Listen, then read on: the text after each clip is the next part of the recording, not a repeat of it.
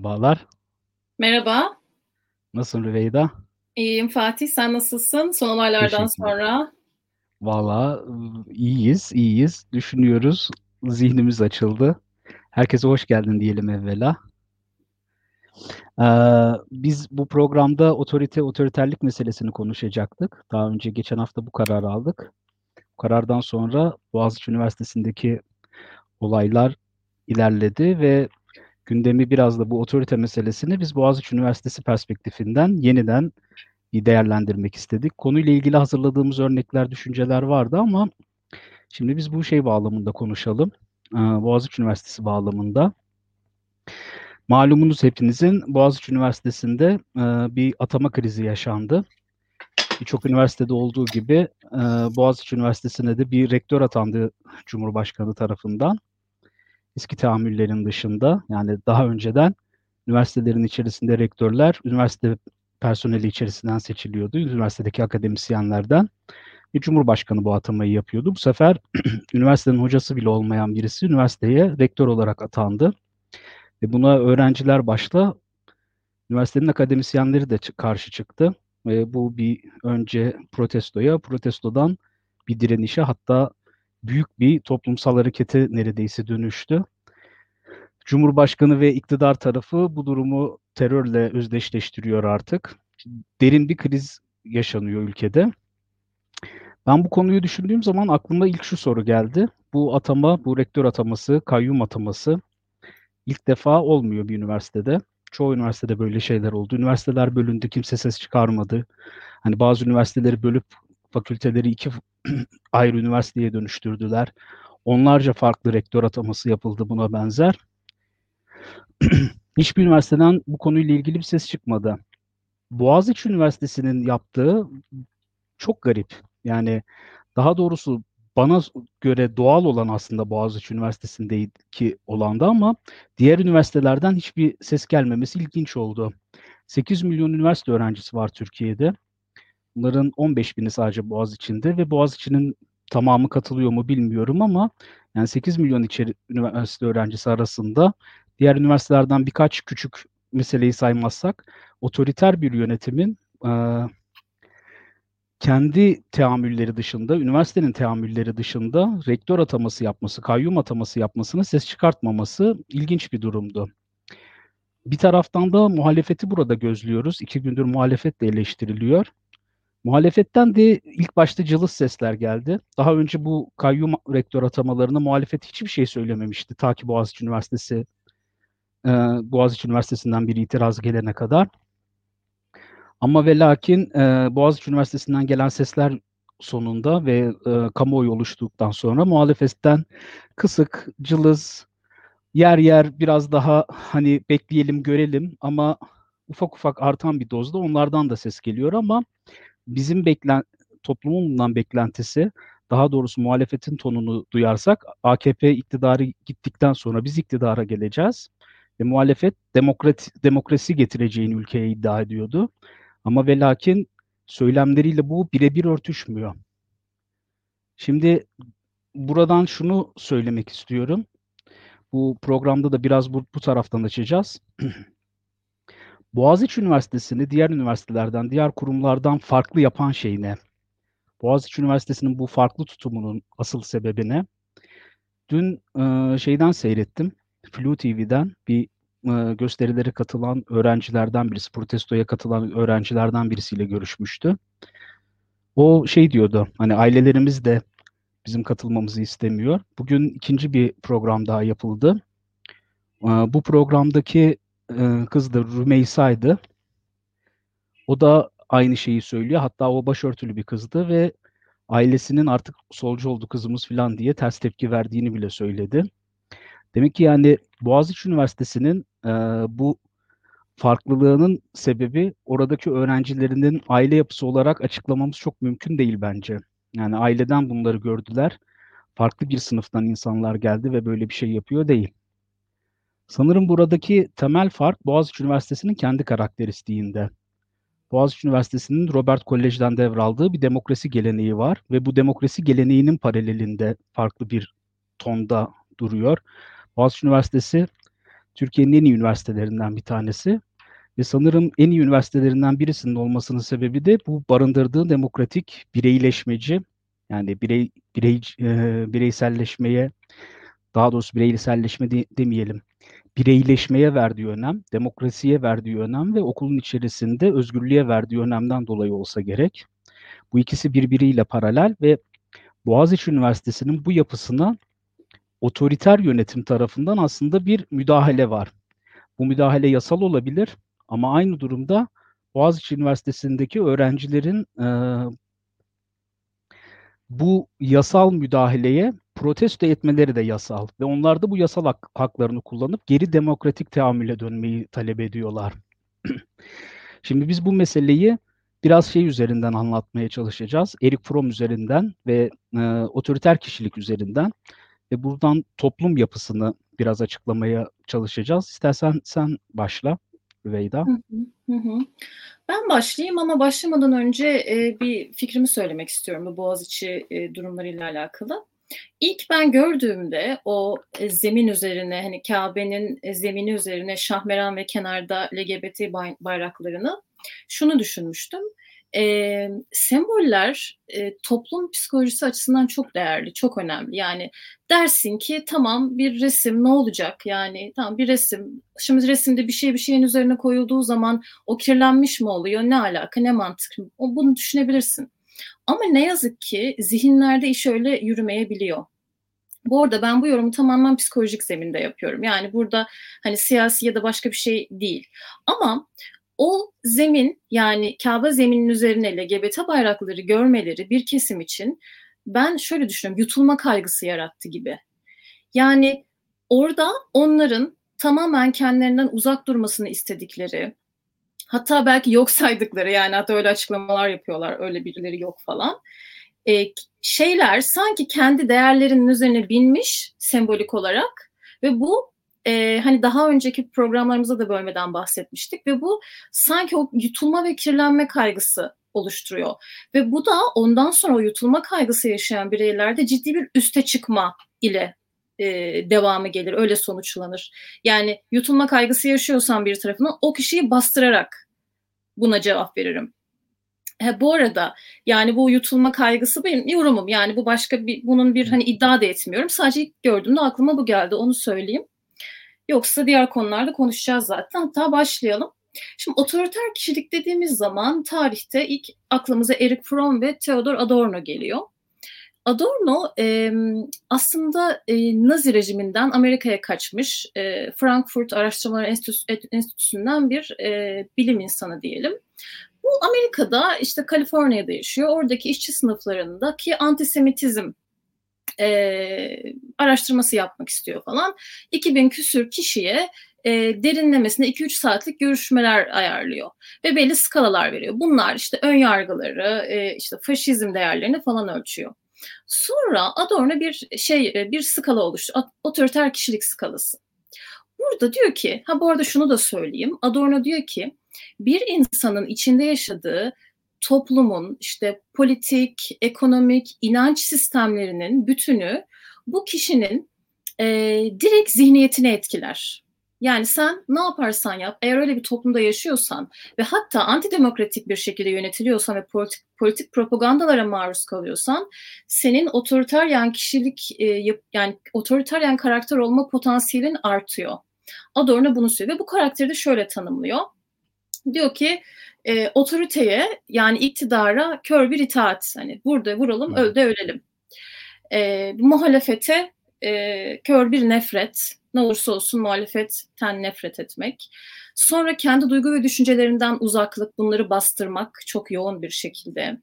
Ve insan doğasının ahlakçılıkla ya da alaycılıkla bastırılması, yani eşcinseller yoktur gibi hani e, kendi içindekileri dışa yansıtma, insanüstü varlıklara bel bağlama gibi. Bunun yanında da diyor ki yine Adorno, gerçek yoktur diyor onlar için yani. Sadece yenmek vardır. Bunun üzerinden şimdi Eric Fromm'a bağlıyorum. Ee, bir şeyler ek- eklemek istiyorsan ek- ekleyebilirsin. Ya ben şöyle söyleyeyim. Eric Fromm'da benim e, yani tasviri mesela bizim durumumuza biraz siyasal kanala çevirirsem o otoriter kişilikte şöyle bir şeyden bahsediyor Erik Fromm. Bu kişilerin diyor egosu düşüktür. Yani ego kapasiteleri düşüktür. İd ve süper ego ile e, bir çatışma halindedirler sürekli ve süper ego baskısıyla aslında zapturapt altına alınabilirler. Tam Türkçesi aslında şöyle bir şey söylüyor Erik Fromm. Hani derler ya Orta Doğu toplumunda öyle demokratik işler olmaz. Ee, sen burada insanlara sopa zoruyla yönetmen gerekir. Yoksa insanlar sınırını bilmez, sınırlarını aşarlar. O, o meseleden bahsediyor aslında. Erik Fromm'un bahsettiği kişilik yapısı bu otoriter kişiliği tam günümüze çevirirsek. Otoriteye koşulsuz itaat ediyorlar. Aynen söylediğim gibi. Ee, otoritenin arzularını, taleplerini yerine getiriyorlar. Getirmeyenlere karşı öfke duyuyorlar ve o sinmiş, pısmış halleri eğer kendileri iktidara gelince tam tersine dönüşüyor. Yani o zorba otoritere kendileri dönüşüyorlar. Tam e, döngüleri bu bir, bir fasit daire içerisinde sürekli kendini tekrar eden bir döngüsü var.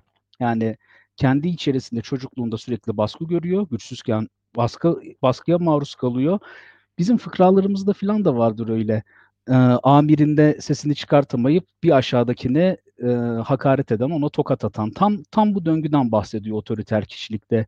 Üste sürekli biat eden, aşağıdakine zulmeden. Ya yukarıya çıktıkça aşağıdaki. o kadar yakın geliyor ki ne yazık ki yani. Eminim dinleyenlere de yakın geliyordur. Eminim işte, yani.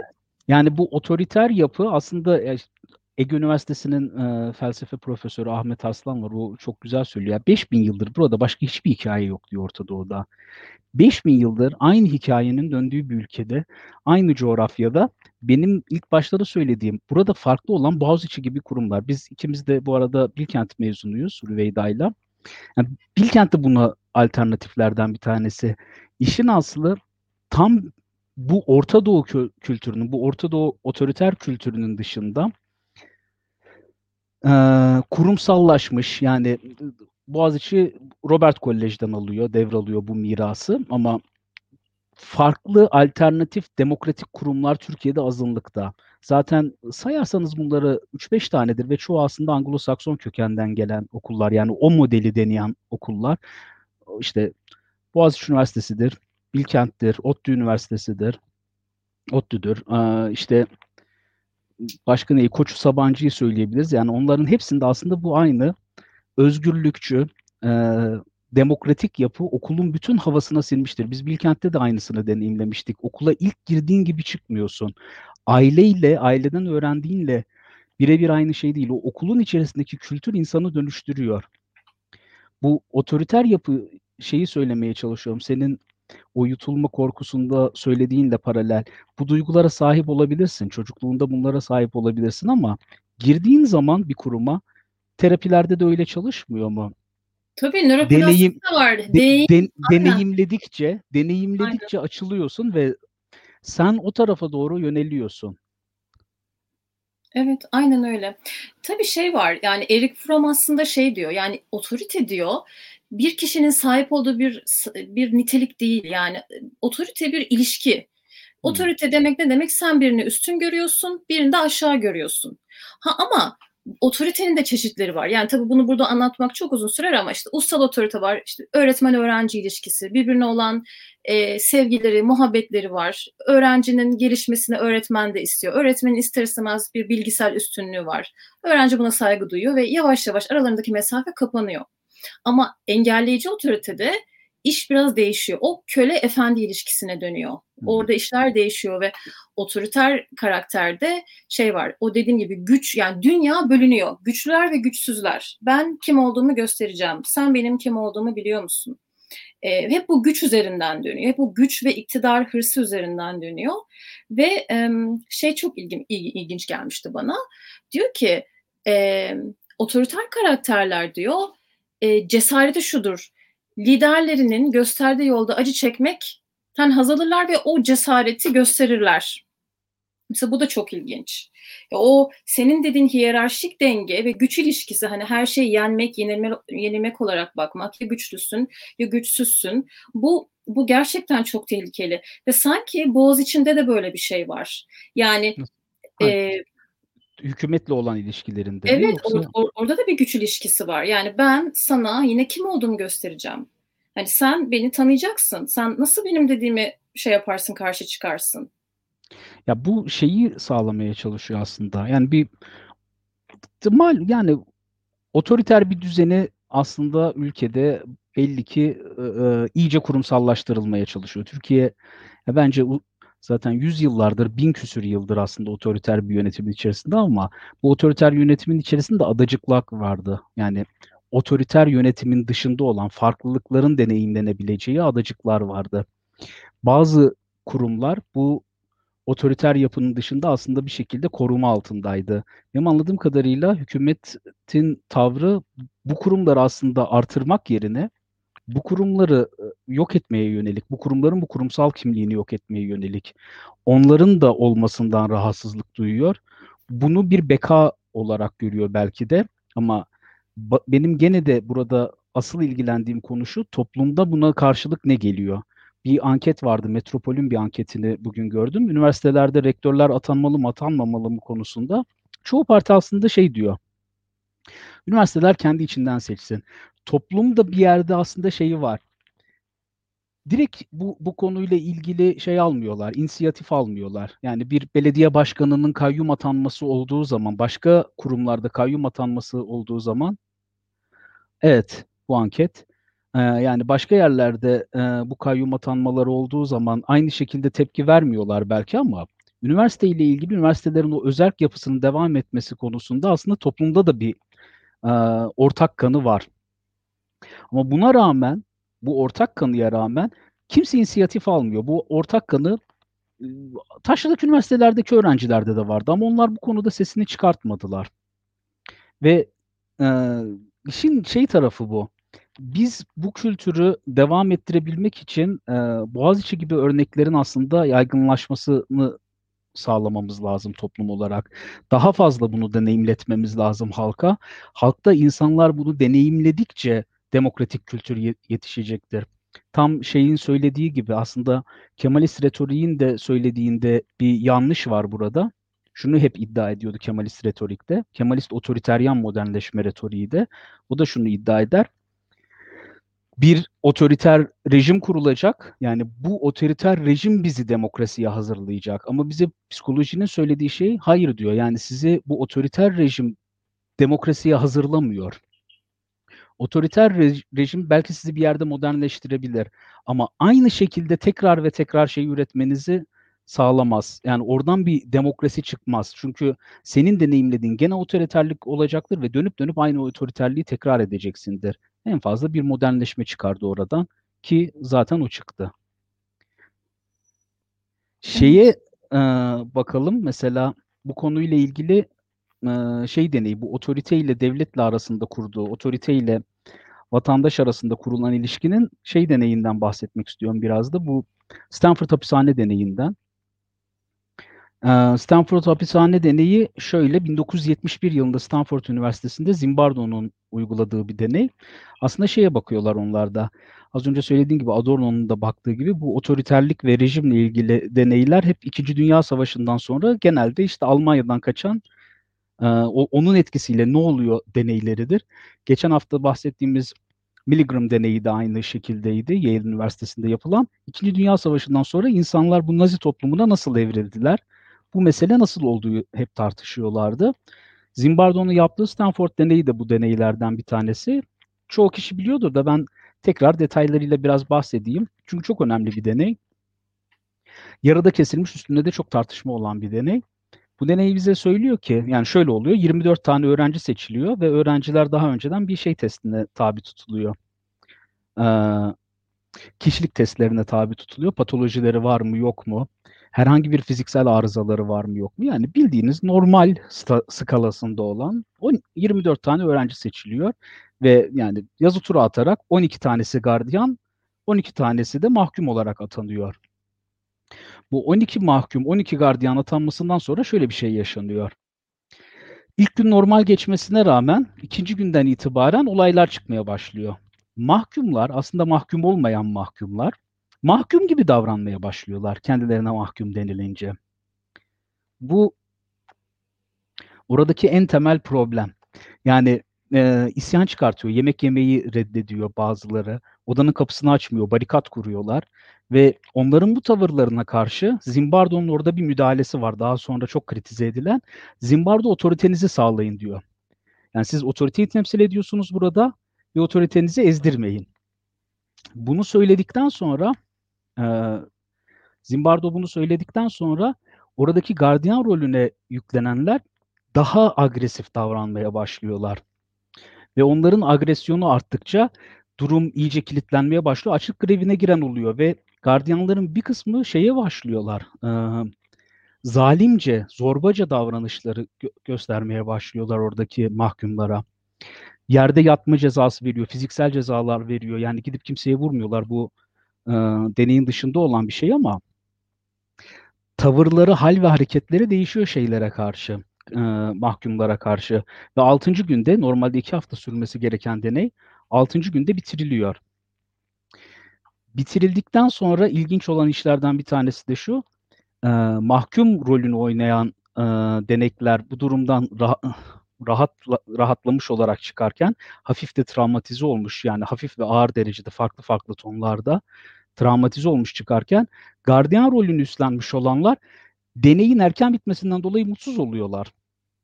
Keşke daha çok devam etseydi. Biz çok mutluyduk diyorlar burada.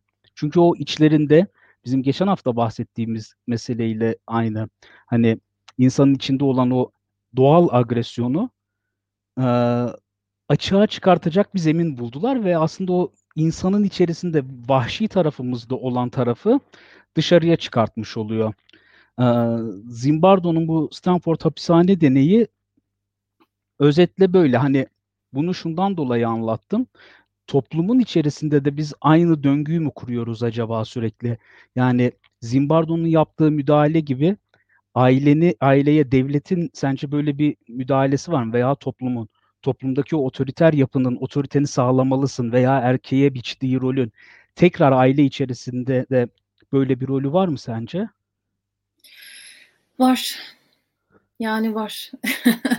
nasıl, nasıl orada hem otoriteni sağlayacaksın var hem de belli semboller var hatırladığım kadar. İşte düdük veriyor, işte camlı gözlük, aynalı gözlük hmm. veriyor.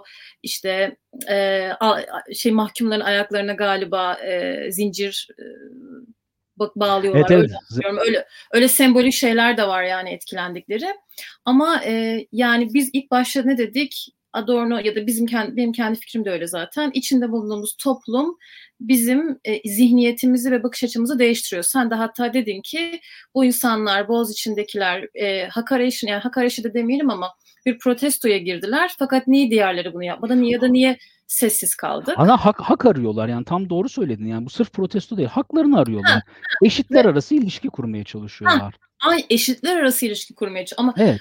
öyle bir şey işte öyle karşı taraftan öyle bir şey yok. Yani sen nasıl eşitler arası ilişki kurmaya çalışırsın? Sen kim olduğunu zannediyorsun? Orada şey var mesela. İtaat otoriter kişilikte çok erdemlidir. İtaatsizlik ahlaksızlık olarak hmm. geçer. Yani sen terörist itaat... derken de aynısını söylüyorlar. Ahlaksızsın sen yani net. Evet. Ee, vatan haini. vatan haini evet.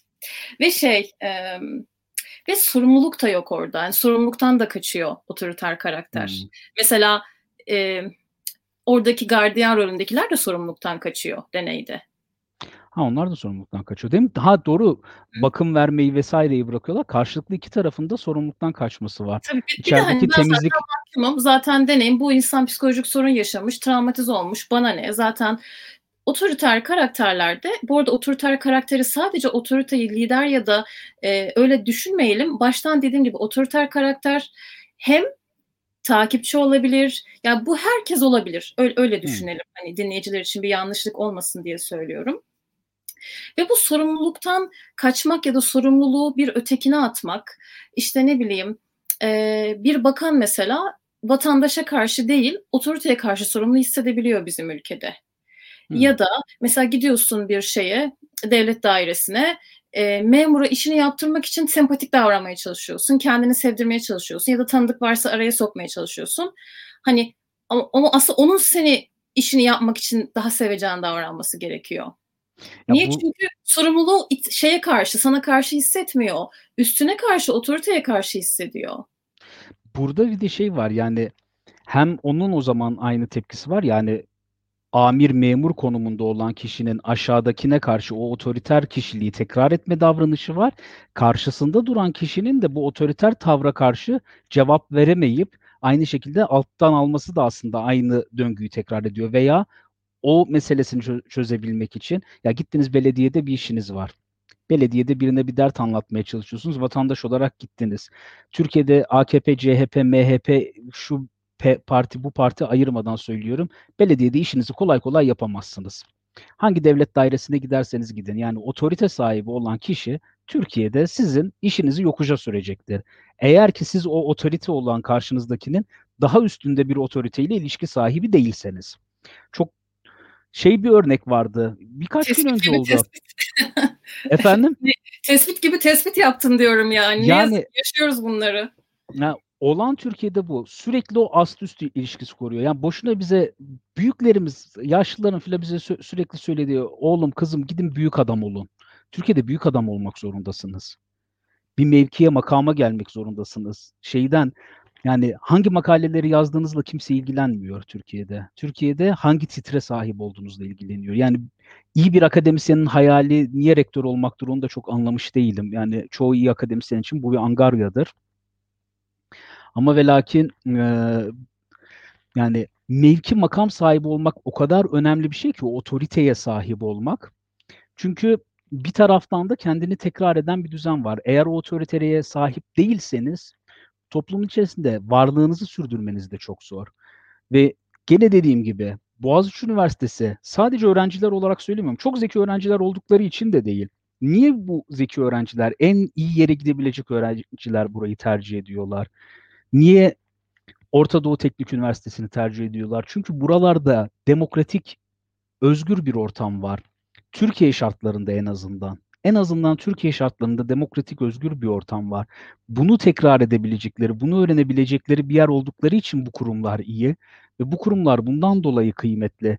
Biz sadece bu öğrenci değil, bu kurumları da korumalıyız. Bu kurumlar bizim ülkemizde kalan son yerler. Bun- Bunlar gittikten sonra hakikaten buranın Uganda'dan bir farkı yok. Bakmayın yani bizim 3-5 tane kurumumuz kaldı geriye. Onlar da gitti mi burası Uganda, Tanzanya başka bir şey değil burası aslında. Ya ben Taşra'da yaşayan bir adamım biliyorum. Tanzanya'yı da gördüm, Taşra'yı da gördüm. Öyle çok birbirinden farklı yerler değil buralar. Bu, bu ülkede Bilkent gibi, Boğaziçi gibi yerler lazım. Onlar gittikten sonra bir şey yok burada. Üç tane gökdelen dikmeyle Tanzanya'da da var o gökdelenler. Sıkıntı değil. Bu kurumları korumamız gerekiyor ama yani söyleyecek söz bulamıyorum. Hakikaten yani bu kurumları yok etmeye yöneliyor. Evet ama sen, iktidarın sen böyle söylediğinde mesela, bunu böyle söylediğinde eee, yine otoriteryen kişilik lensiyle bakarsam eğer bunu hı. bir şey gibi algılıyorsun. Eee, meydan okuma. Sen değil yani otoriteryen kişilik lensiyle baktığım zaman bir meydan okuma gibi algılıyorum. Sen benim eee, a- şeyi Anadolu'mu beğenmiyor musun da böyle yapıyorsun? Ha, ya orada aslında kurmaya çalıştığı şey şu. Yani korumaya çalıştığı Anadolu'nun kültürü de değil. Anadolu'nun kültürü demokratikleşmenin içerisinde kaybolmayacak. Orada Anadolu kültürünün sembollerini kullanarak yapmaya çalıştığı şeyi ben transaksiyonel analizle anlatayım. Hani Anlat. şöyle Ne olduğunu daha bir anlat da. Ha, yani transaksiyonel analize şöyle söyleyeyim. Ee, hipotezi şudur. Üç tane ego durumu vardır. Yani benlik durumu vardır insanın. Yetişkin egosu, ebeveyn egosu ve çocuk egosu. Yetişkin bildiğimiz yetişkindir. Yani vatandaş dediğimiz şey de aslında devlet vatandaş ilişkisi yetişkin yetişkin ilişkisidir. Karşılıklı hak, hukuk ve dinamiklere bağlı olan, haklara, hukuklara bağlı olan e, yapılandırılmış insanların sorumluluk, devletin de sorumluluklarının olduğu, yükümlülüklerinin olduğu, e, alacaklarının olduğu, vereceklerinin olduğu, aynı şekilde vatandaşın da devlete karşı haklarının olduğu gibi yükümlülüklerin de olduğu bir mekanizma kurarsan yetişkin yetişkin ilişkide. Ama ve lakin bizde hem aileden gelen şekliyle hem devletin ve toplumun baskıladığı şekliyle sürekli ebeveyn çocuk ilişkisi kuruluyor. Yani devlet burada yani iktidar sahibi diyelim biz buna. Yani Türkiye'de iktidara kim geliyorsa bunu tekrar ediyor. Bu bunu AKP hiç örneği için söylemiyorum. En başta da söyledim yani AKP örneğinden sırf olsaydı diğer üniversitelere de kayyum atandığı zaman ses çıkartırlardı. Kimsenin sesi çıkmadı. Boğaziçi'nden ses gelene kadar kimse gık demedi bu ülkede. 3-5 taneyi tenzih ederim. Ama Türkiye'de kimse bir şey söylemedi. Fatih bu arada e, bu programın içinde bunun da birazcık eğer zaman kalırsa altını çizelim. Yani niye susuyoruz? E, niye sessiz çoğunluğun psikolojik altyapısına da bakalım zamanımız tamam. kalırsa. Hı-hı. Tamam. Yani benim burada söylemek istediğim şey şu.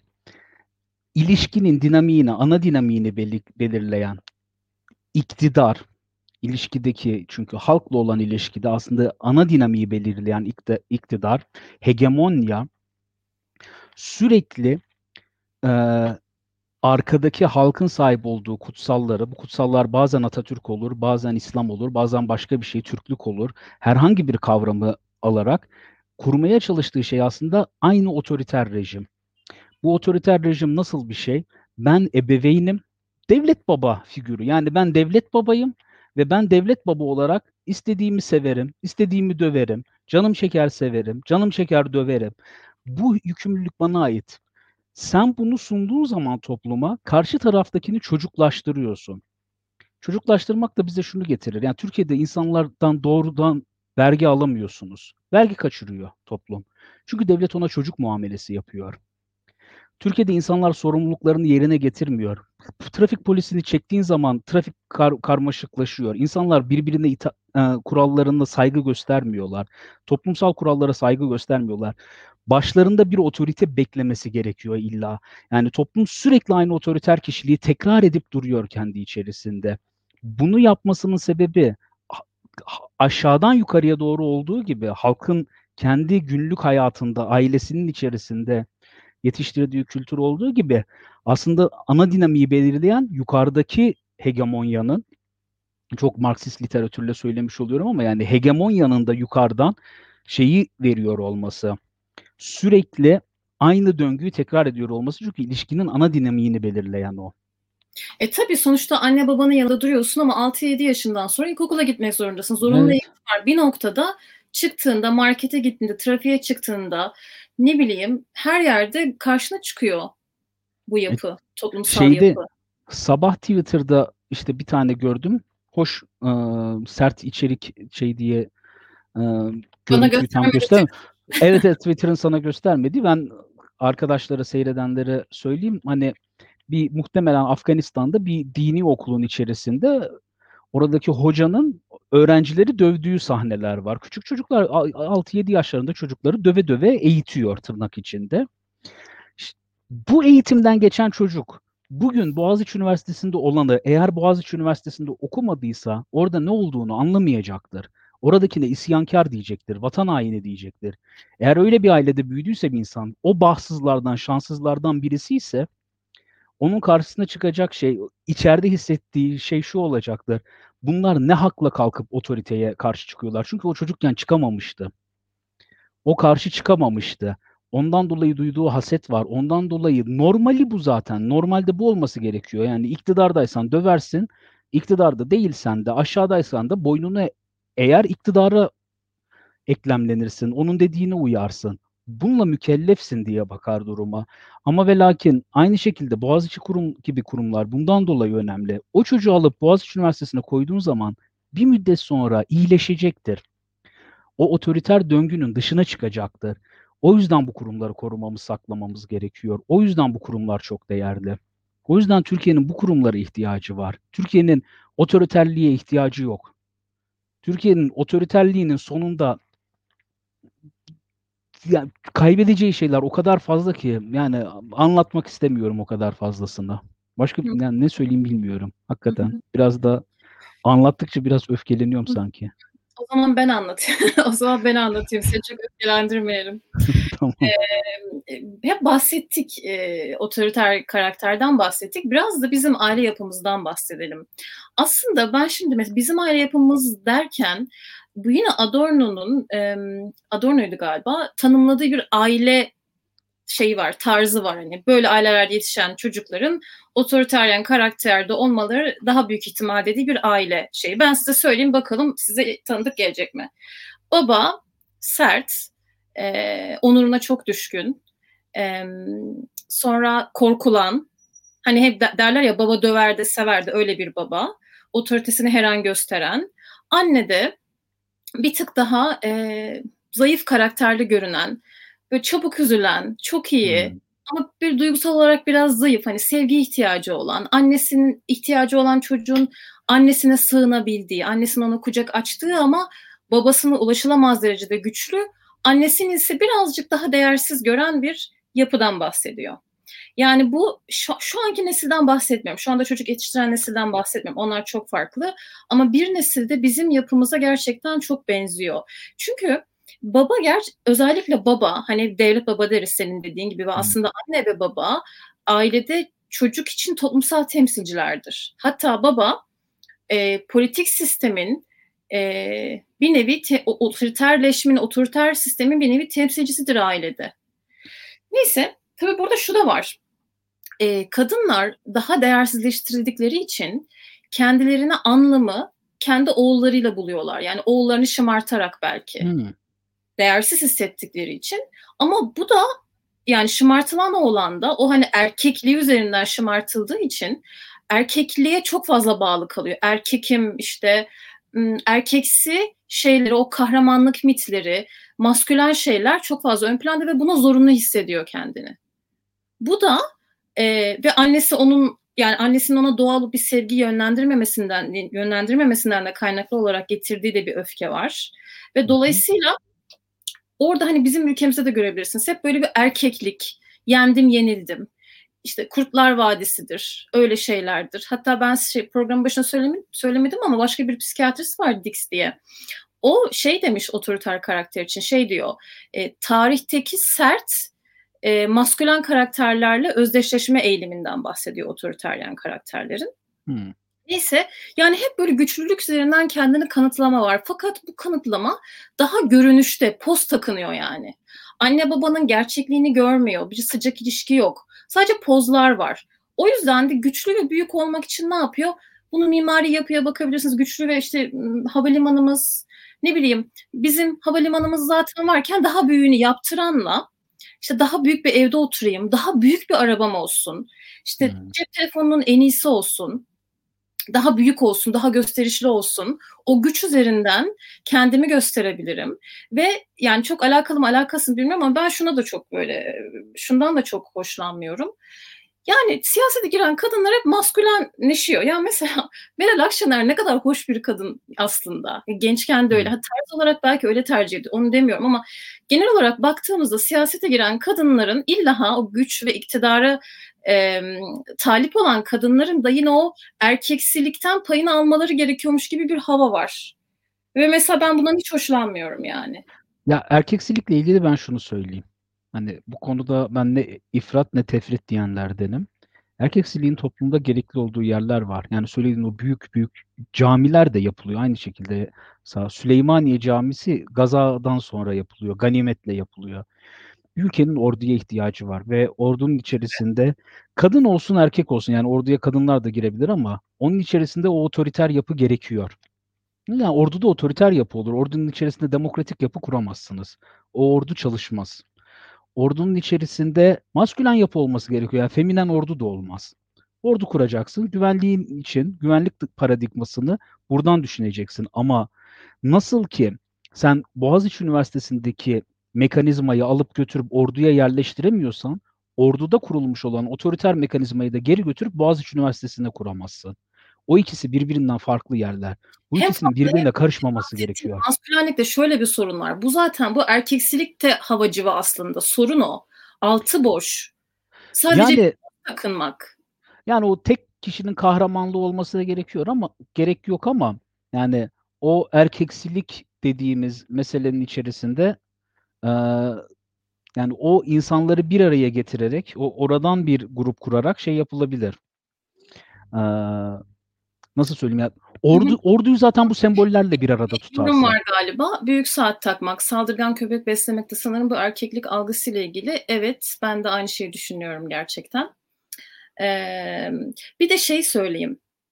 Ee, bu şey vardır böyle bizim toplumda. Babanın uygulamalarını sorgulama. Hani baba eğer bir şey yapıyorsa o doğrudur. Altın, altın deşeleme, eleştirel bir yorum yapma ve e, şey devletle de öyle. Yani bir şey yapıyor ama şeffaflık yok. Sonra sen diyorsun ki ya bir dakika bu ne oldu? Bu ver, bir vergi vermiştik o ne oldu? Ya da ya bir dakika bu vaka sayılarına birazcık daha şey. Orada sanki bizim ona hakkımız yok. Aynı hani baba işte eğer bir şey yapıyorsa senin için yapıyor. Zaten o kadar uğraşıyor. Aileye geçindiriyor. Bir de sen babanı nasıl sorgularsın? Ne haddine? Gibi çok benzerini aslında kendi toplumsal süreçlerde ve politik süreçlerde de yaşıyoruz.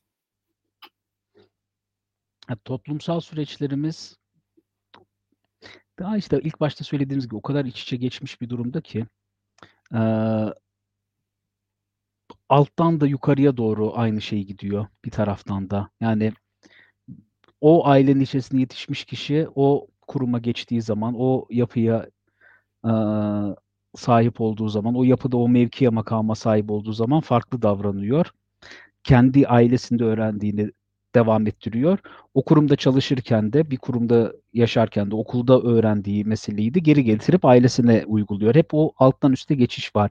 Ya hatta sırf devletle de vatandaş arasında da değil bu mesele. Vatandaşların birbiri arasında da aslında aynı hiyerarşi var. Doğru değil mi? Yani Tabii. ben mesela şeyi ona hep bağlıyorum. Ya Türkiye'de bir yukarıdan otorite dikte etmedikçe Pacta Sur Servanda anlaşmalara ya burada bir iki yorumda şey gelmiş. Çok eee, şey kelimeler kullanmayın. Yani ahde vefa denir. Ahde vefa eee, yasası Pacta Sur Servanda'ya göre hani bir anlaşma varsa bu anlaşmaya uyulur. Türkiye'de insanlar anlaşmaya uymaz. Bu sebepten dolayı o kadar fazla şey yapıyoruz ki mahkemeye gitme oranı o kadar yüksek ki insanlar mahkemelere gidiyor mecburen. Çünkü eee, şey olmadıkça hmm, yukarıdan bir otorite insanlara baskı kurmadıkça o yetişkin yetişkin eee diyaloğa giremiyor toplum. Şeye alışmış, ebeveyn çocuk ilişkisine, ebeveyn çocuk e- egosuyla hareket etmeye çok alışmış. Hatta iki vatandaş da birbiri arasında bir problem yaşadığı zaman iki çocuk kavgası gibi oturup anlaşamıyorlar, uzlaşamıyorlar ve mahkemeye gidiyorlar. Türkiye'de mahkemelerin yükü de bundan dolayı bu kadar ağır. Toplumda bu sürekli devam eden otoriter kişilik yapısının, otoriter kişilik bozukluğunun artık yapısallaşmış olmasından dolayı bence bu devam ediyor. Hı hı, doğru. Emm, doğru. Peki bir de şey var, bu yine aile açısından gidersek, emm, eleştirel düşünmemizle ilgili bir sıkıntı var. Yani aslında çocuk aynı şu anki gibi belki yani toplumsal ya da politik süreçlerde bazı insanların yaşadığı hak arayışına benzer olarak çocuk hep bağımsızlık savaşı verir aslında. Hatta ilk böyle annenin kucağında bebek böyle kendini geri atmaları vardır. Hıı. Oradan başlayarak hep bir ba bağımsızlık yani ben burada ben olmak istiyorum. Tamam benim ben sana hani ben bu aile köklerim burası, seviyorum, sevgi, ilgi alanım. Ben daha geniş düşünebileyim, kendi hayatımı yaşayabileyim, kendi hayallerimin peşinden koşabileyim. Ama hep bu baskılanır. Hep baskılanır. Şunu yaparsan seni sevmem, bunu yaparsan başarısız olursun. Yani bizim ülkemizde insanlar gerçekten bu hayatla ilgili ne istediklerini 35'ten sonra fark ediyor ya. Evet. Evet, aynen öyle. Bir Yani şey fa Heh. Bu buyur tabii. Ya bir şey fark etse ne olacak? Söyledi. Ben ne yapmak istediğimi söyledim. Oku ailenin içerisinde ebeveyn buna müsaade etmiyor. Hı hı. Şeydir ya, ben sana gitar çalma demiyorum. Hobi olarak gene çal. Yani bizim jenerasyonun şey lafıdır bu, fix E lafıdır. e Boğaziçi'nde de dediler ya gençlerimizden şunu şunu şunu bekliyoruz. Şimdi hatırlamıyorum ama hani direkt şey verdiler yani sev devlet sizi sevsin diyorsanız bak şunu yapacaksınız gençler ona göre Ya yani. sürekli tekrar ediyor. İlkokula gidiyorsun öğretmenin sana böyle davranıyor. Lisede sana öğretmenin böyle davranıyor. Ha hayatın boyunca bunu Bir deneyimleyip de sen bilirsin yani eti senin kemiği benim diyorlar öğretim diyorlardı şimdi demiyorlar Da. şimdi demiyorlar. E, biz bunların içerisinde, eee, şeyi nereden kuracağız? Hani, eee, bu aşıyı bulan Türklerdi ama Türkiye'de bulmadılar işte. Yani Tür Türkiye'nin vatandaşlarıydı ama Türkiye'de olmadı. Benim okuldan arkadaşım Eee, Eren Bali, Malatya Anadolu Sesi'nden arkadaşım. İşte Udemy diye bir şey yaptı. Çok büyük bir internet sitesi yaptı filan. Yıllarca Türkiye'de kurmaya çalıştı. Kuramadı, olmadı. Devlet müsaade etmiyor. Hakikaten müsaade etmiyor. Nasıl yani doğrudan bunu yapmıyor. Oradaki devleti yöneten de bunun farkında değil ama devlet dairesinin içerisindeki o bürokrasiden bile çıkamıyor. Bu, bu çocuk kendi halinde bir çocuktu yani hiç bir bağlantısı, kimi kimsesi olan bir adam değildi. Bunu yapamadı ama Amerika'da gidip yapabildi. Niye? Çünkü orada o özgür fikirle gittiğin zaman seni dinleyen kurumlar var. Tekrar söylüyorum kurumlar çok önemli. Seni dinleyen kurumlar bu demokratik kültürün var olduğu yerler var. Türkiye'de bunların sayısı bir elin parmaklarını geçmiyor. O kadar nadirler ki. O kadar Onlar, nadirler ki. onlar altında. Onlar da iktidar oyununun içerisinde heba olup gidiyorlar. Yani ne, ne diyeceğimi bilmiyorum hakikaten yani. Hı hı. Ve toplumdan da buna doğru dürüst bir söz çıkmıyor. Evet, evet. Ya orada bir hep bunu söylüyorum. Empati eksikliğimiz var. Yani bir öteki mağdur olunca ya bir ötekinin acı içinde gördüğümüz zaman eğer öteki özellikle bizim kendi içinde bulun içinde hissettiğimiz grubun bir üyesi değilse ona empati hissedemiyoruz. Yani o durumun kendisine empati hissedi. Bu çok ilginç. Burada mesela çocukluğa gidersek anne baba yani çocuk kendi bireyselleşme çabalarında kendi mesela anne diyelim ki öfkeli ya da baba bir bir şeyi var, bir sıkıntısı var diyelim. Çocuk için anne babanın mükemmel olması lazım. Çünkü hayatta kalması anne babasına bağlı. Yemeğini onlar verecek, barınağını onlar verecek. O yüzden çok çocuk anne babasını mükemmel görmek ihtiyacı içinde. Fakat eğer anne baba çocuğa olumsuz davranıyorsa, çocuğu istismar ediyorsa, ihmal ediyorsa, kendiliğindenliğini engelleyecek hamleler yapıyorsa ne yapacak çocuk? Ya benim annem de bir öfkeli ya da benim babam da bir şöyle diyemez hayatta kalmasıyla ilgili. O zaman bir suç varsa o da benimle alakalı. Demek ki bende bir problem var gibi düşünür. Ve hep öteki ötekine laf etme hak aramam eğer hak arayışına çıkarsam demek ki bende bir problem var ve dolayısıyla bu çok acı hissettirdiği için benim içimde yetersizlik hissi ve güçsüzlük hissi çok yoğun olduğu için ben bu güçsüzlük hissini kapatıyorum. Kendimle empati kurmuyorum. Kendi acıma dokunamıyorum çünkü yoğun bir acı. O zaman ne yapıyorum? Kendi acıma dokunacağıma babamın saldırgan tarafıyla özdeşleşirim ve ben de buna da saldırganla özdeşim denir. Bu yüzden insanların acı çektiğini göremediğim gibi kendi acılarımı da göremiyorum. Yani duygusal olarak kendime çok uzaklaşıyorum. Birçoğumuzun bundan müzdarip olduğunu düşünüyorum. Öyle. Ve sonra da kişiler işte gittiğin mahkemenin hakimi oluyor. Sonra sen o hakimin, savcının arabasını kapısının önüne kapının önüne bıraktığı zaman götürüp not bırakıyorsun. Diyorsun ki e, sayın e, kişi bu yolu kapatıyorsunuz. Sen bunu söylediğin zaman sabah evinde polis baskını buluyorsun. Polis senin evinde basıyor. Evet. Sürekli tekrar ediyor bu. Yani bilmiyorum bu, bu, bundan benim şimdi işte ya o bugün seyrettiğim kız mesela çok duygulandırdı beni. Rümeysa. Ya bir de başörtülü şeyden de bahsediyor. Başörtülü olarak diğer grupların içerisine girmekte de zorlanıyor. Kendi mahallem diyor. Orada da yani Müslüman olarak girdiğim mahallede de dışlanıyorum. Zaten oraya ait hissetmiyorum. Seküler mahallenin içerisine de giremiyorum. Yani aynı otoriterlik kendini tekrar ediyor. Her yerde tekrar ediyor. Şimdi ben şey gibi düşünüyorum. Bu kız benim kardeşim olsa ya Türkiye'de kal burası için üretmen nasıl diyeyim ona? E, nasıl söyleyeceğim? Yani bur burada kal nasıl diyebilirsin?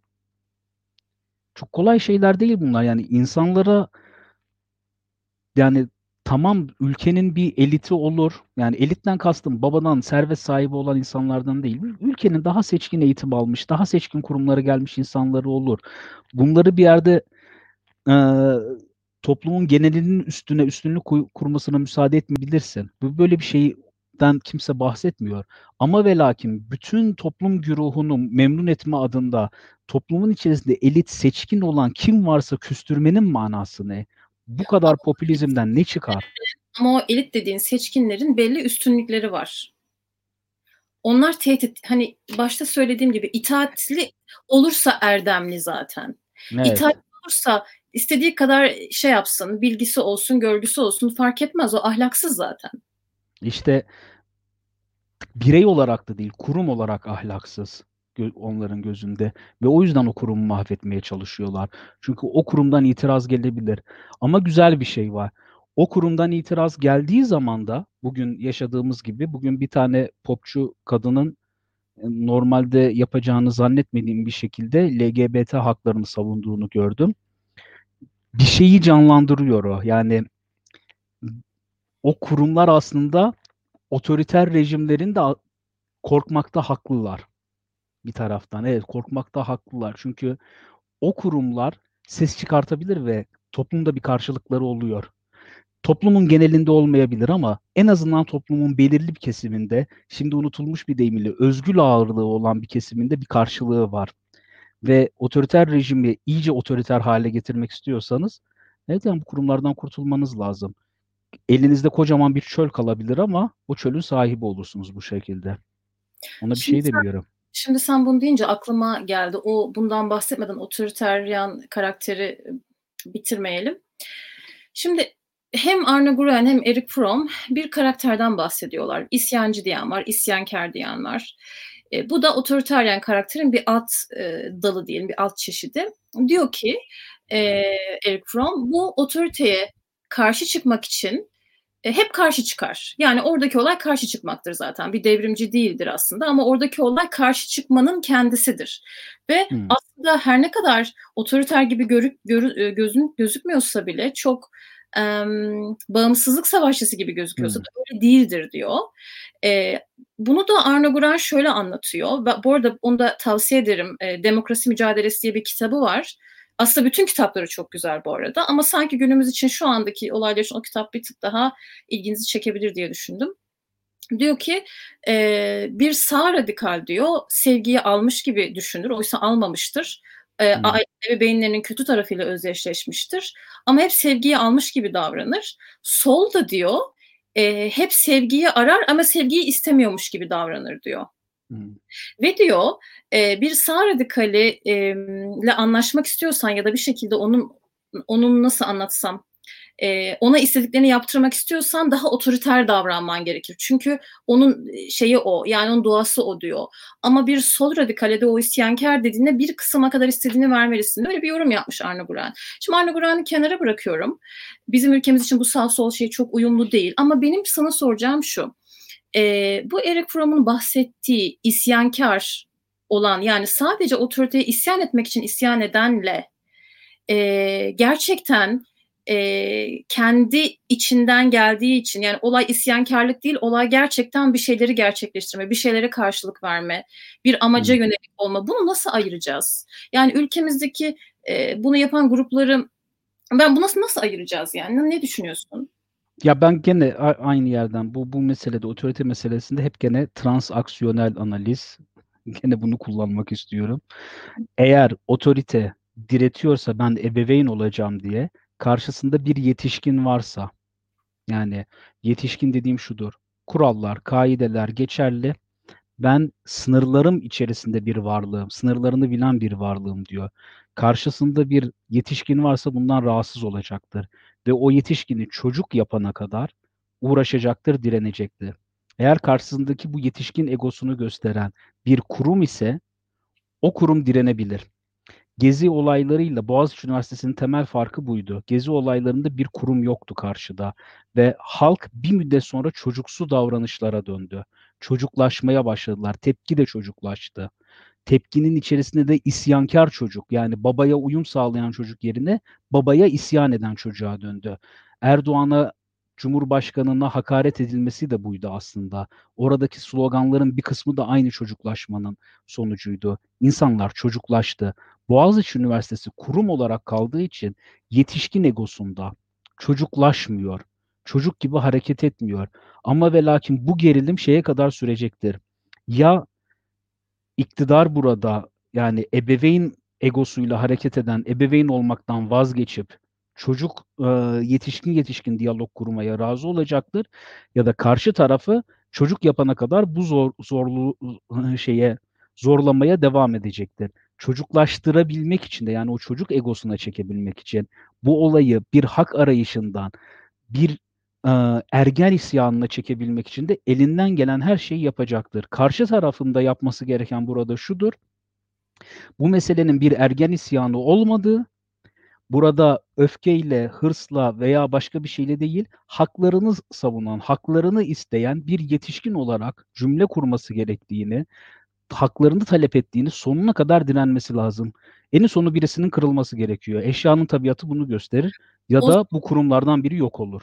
Burada biraz daha şeyi açalım hani em, transaksiyonun analizi o senin bahsettiğin üç tane ego durumuna giriyor insan Evet. her alanda. Ya ebeveyn oluyor, yetişkin oluyor ya da çocuk oluyor. Aynen. İki insan yan yana geldiğinde biri ebeveynken diğeri yetişkinse o ilişki yürümüyor. Yürümüyor. Ee, ancak yetişkine yetişkine yürüyor ya da çocuk Evet. yetişkine E- yürüyor. ebeveyn yürüyor. Eğer- Aynen.